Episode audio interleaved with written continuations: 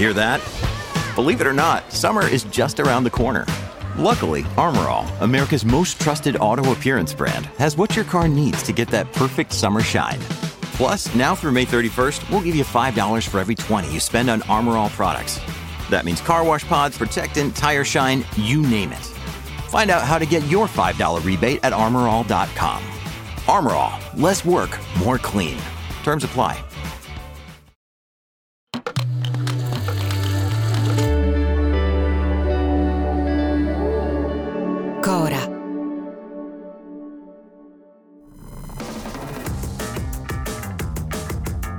C'è un solo colore che sa tenere insieme gli errori e gli amori, le vergogne e le imprese, gli azzardi. Rossa è la matita che corregge gli sbagli, rossa è la fiamma cantata da Petrarca e Dante, la tinta del desiderio, della fede. Rossa è la traccia di un bacio, di una puntata alla roulette. È la pupilla che ha pianto, è la scaltrezza di una volpe.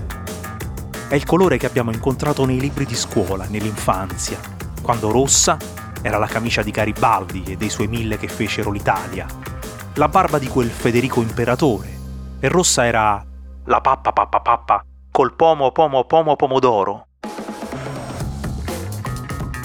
Rossa è la capigliatura di Malpelo, il ragazzo del romanzo di Verga. Rossa è la sera che nel proverbio bel tempo si spera. È anche il colore di altri mondi, di mondi lontani, da noi solo immaginati. Rossa è la neve nelle regioni polari, è la terra del pianeta Marte, è la linea telefonica tra la Casa Bianca e il Cremlino. Ma soprattutto, rossa è la luce del semaforo. Quando certe domeniche sulle piste delle corse delle macchine, alla partenza, si alza il rumore dei motori, potente, forte, più forte, assordante. E poi la luce rossa si spegne. Si spegne sulla pista di rosso rimane allora una macchia. Una macchia che gira e va veloce, gira e va veloce. È un'automobile, ma è un'emozione. È un'automobile che dentro ha un corpo, una testa, un cuore. È un'automobile che porta il nome di un uomo modenese. Ecco, quella macchia la chiamiamo Ferrari.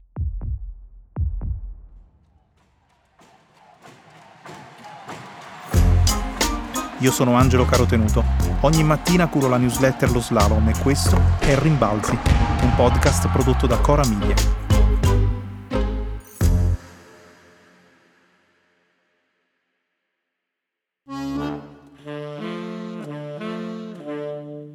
Ah, già.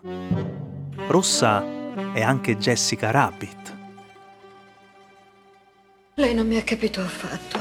Lei non immagina quanto sia difficile essere una donna con l'aspetto che ho. Sì, beh. E lei non immagina quanto sia difficile essere un uomo che guarda una donna con l'aspetto che ha lei. Io non sono cattiva. È che mi disegnano così. Anche la Ferrari è un corpo che prende vita da un disegno. Enzo, chiamato il Drake, ci arrivò per gradi. Prima di essere il costruttore che ha cambiato la storia dell'automobilismo, diceva di essere stato un giornalista incompiuto. Mostrava orgoglioso il ritaglio della Gazzetta dello Sport del 1914 con la sua firma sotto la cronaca di Inter Modena 7 a 1. E poi non era stato un cantante, l'altro ambiente che da ragazzo lo attraeva, la lirica, le operette, la rivista, perché c'era modo di incontrare e conoscere le soubrette. Ferrari è stato leggenda dal primo giorno di vita. Si racconta che ci fosse neve a Modena il 18 febbraio del 1898. Tanta neve, troppa. Così per due giorni nessuno uscì di casa. L'appartamento di fianco alla carpenteria del padre, il signor Alfredo. Non ce l'avevano ancora una macchina e nessuno andò in municipio a dichiarare la nascita di Enzo Anselmo, secondogenito, dopo Dino. L'auto in famiglia sarebbe arrivata più tardi, un privilegio. A Modena a quel tempo ne erano immatricolate in tutto 28. Il signor Alfonso in futuro avrà una De Dion Bouton e dopo una Marchand a due cilindri. Come si viveva in casa Ferrari? Si viveva come un modesto benestante dell'epoca. Se per benestante significa poter mangiare carne una volta alla settimana e coricarsi ogni sera col caffè latte.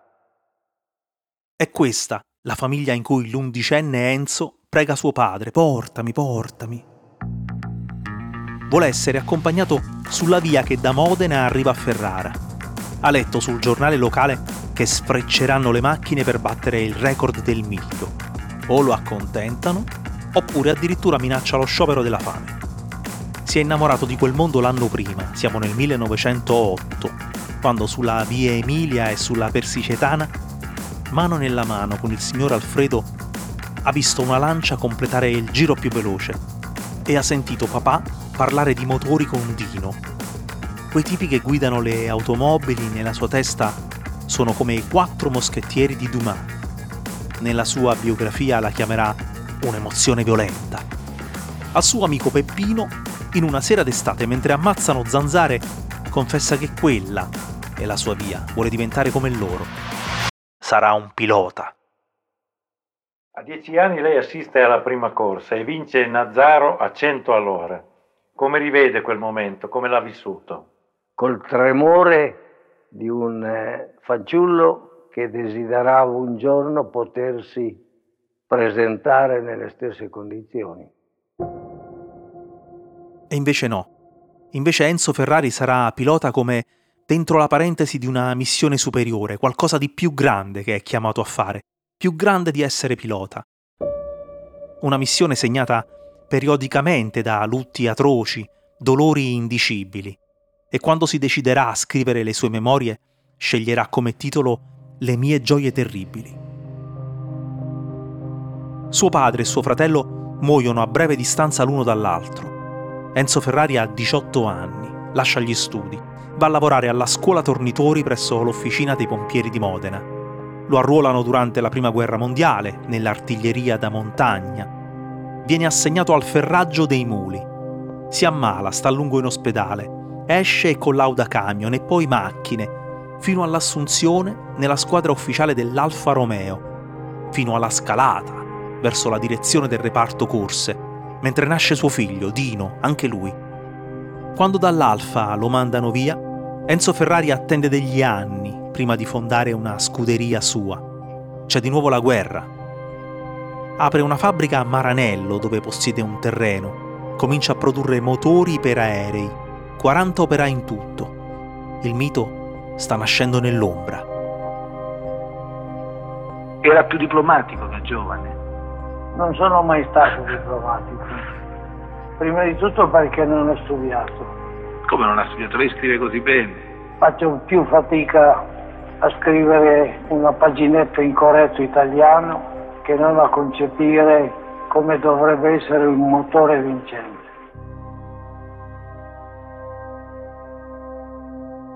La prima macchina fatta per intero da Ferrari è del 1951. Il simbolo del cavallino rampante è un'eredità dell'aviatore romagnolo Francesco Baracca. Quando a Silverstone si lascia dietro per la prima volta un Alfa Romeo, Enzo Ferrari scrive una lettera alla sua prima azienda e pensa ho ucciso mia madre. Perché ha deciso di non fermarsi più in pista durante le competizioni? Questo data dal 56, da quando ho perduto mio figlio, non ho più visto una pista per le competizioni, un cinematografo e un teatro.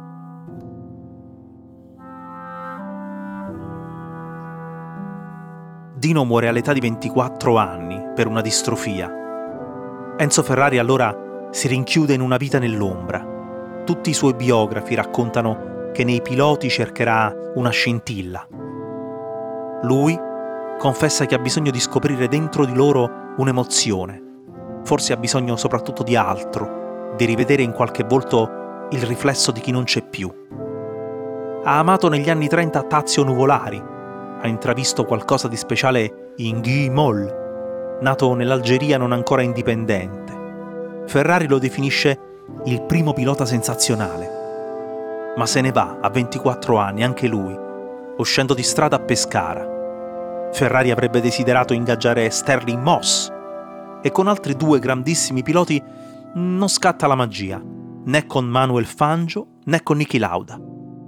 E invece ne ama uno, si direbbe come un figlio, uno che ha scopato in Canada, Gilles Villeneuve, sul quale fa l'ultimo investimento sentimentale. E diventa un'altra ferita, un altro dolore, quando muore nel 1982 durante le prove del Gran Premio del Belgio. Gilles diventa un altro motivo per rinchiudersi in se stesso, nel suo eremo di scarse trasferte, senza mai prendere un aereo, nel suo bunker privato e inespugnabile, con una sola confessione dinanzi a un prete, da bambino, per fare la prima comunione. Quando sente dire Ferrari ha un carattere scolbutico, è vero o è falso? Hanno ragione. Ferrari ha respinto l'assalto di Ford e ha abbracciato la Fiat per affari. Ai cervelli e agli strateghi stranieri ha preferito gli ingegneri italiani ha guardato con diffidenza la politica di Roma. Da sinistra gli rimproverano una vecchia frequentazione con il gerarca Arpinati. Da destra di aver ricevuto Berlinguer a Maranello, all'indomani di un giudizio lusinghiero sull'amministrazione del PC a Modena. In realtà Ferrari ha guardato la politica e Roma con diffidenza. Gli hanno offerto candidature e posti in lista, ma mai nessun presidente della Repubblica ha pensato di nominarlo senatore a vita. Io sono nato e me ne andrò come uomo di sport. Non ho mai avuto ambizioni politiche, ritengo che nella vita è molto difficile fare una cosa e farla bene. Non vedo come avrei potuto fare l'uomo politico e continuare a sperare di poter far macchine. Ferrari ha vissuto una vita in cui si sono intrecciate l'umiltà delle origini e un'ambizione smisurata, i misteri e le pene, amori contrastati, lettere scritte con l'inchiostro viola perché gli ricordava suo padre. Ha visto un ultimo titolo mondiale nel 79 con il sudafricano Schechter e poi l'inizio di un lungo digiuno che avrebbe spezzato solo Schumacher nel 2000, 12 anni dopo la sua morte alla conclusione di questo 47 giro c'era un secondo e 8. Adesso aveva compiuto 90 anni da sei mesi. Ai primi di agosto del 1988 l'ingegner Ferrari capì che la fine era vicina. Erano sopraggiunte complicazioni ai reni e alla circolazione. A giugno aveva parlato al telefono col Papa, in visita agli stabilimenti, senza di lui, ammalato, a letto. Non era mai stato un uomo di fede nelle ultime ore chiese di ricevere i sacramenti. Diceva che se esiste un'anima, quell'anima sta nei motori di una macchina. Domenica 7 agosto, per la prima volta in vita sua, Ferrari non vide il Gran Premio. Non vide le macchine che si chiamavano come lui, che correvano in Ungheria. Col televisore spento, Berger si piazzò quarto, vinse Senna, davanti a Prost. Rimase a tenergli la mano suo figlio Piero, e la madre di lui, la signora Lina. Ferrari morì alle 6.30 del mattino di domenica 14 agosto. Il cuore dell'uomo che non s'era fermato mai si fermava mentre l'Italia intera era a riposo per il Ferragosto. Aveva consegnato a un amico un foglietto con le indicazioni per il funerale, compresi i nomi di chi avrebbe dovuto partecipare. Poche persone. La notizia restò segreta il carro funebre uscì di casa all'alba, non c'era nessuno in strada. Un vicino stava innaffiando i fiori in giardino, vide e capì. Non ci fu umelia, ci fu altro silenzio. Piero Ferrari informò l'Italia il giorno dopo. Se n'era andato un uomo capace di diventare un mito. Ci ha lasciato in eredità una macchina e un colore, rosso, semaforo, motori, via è quella macchia che va, quella macchia che chiamiamo Ferrari.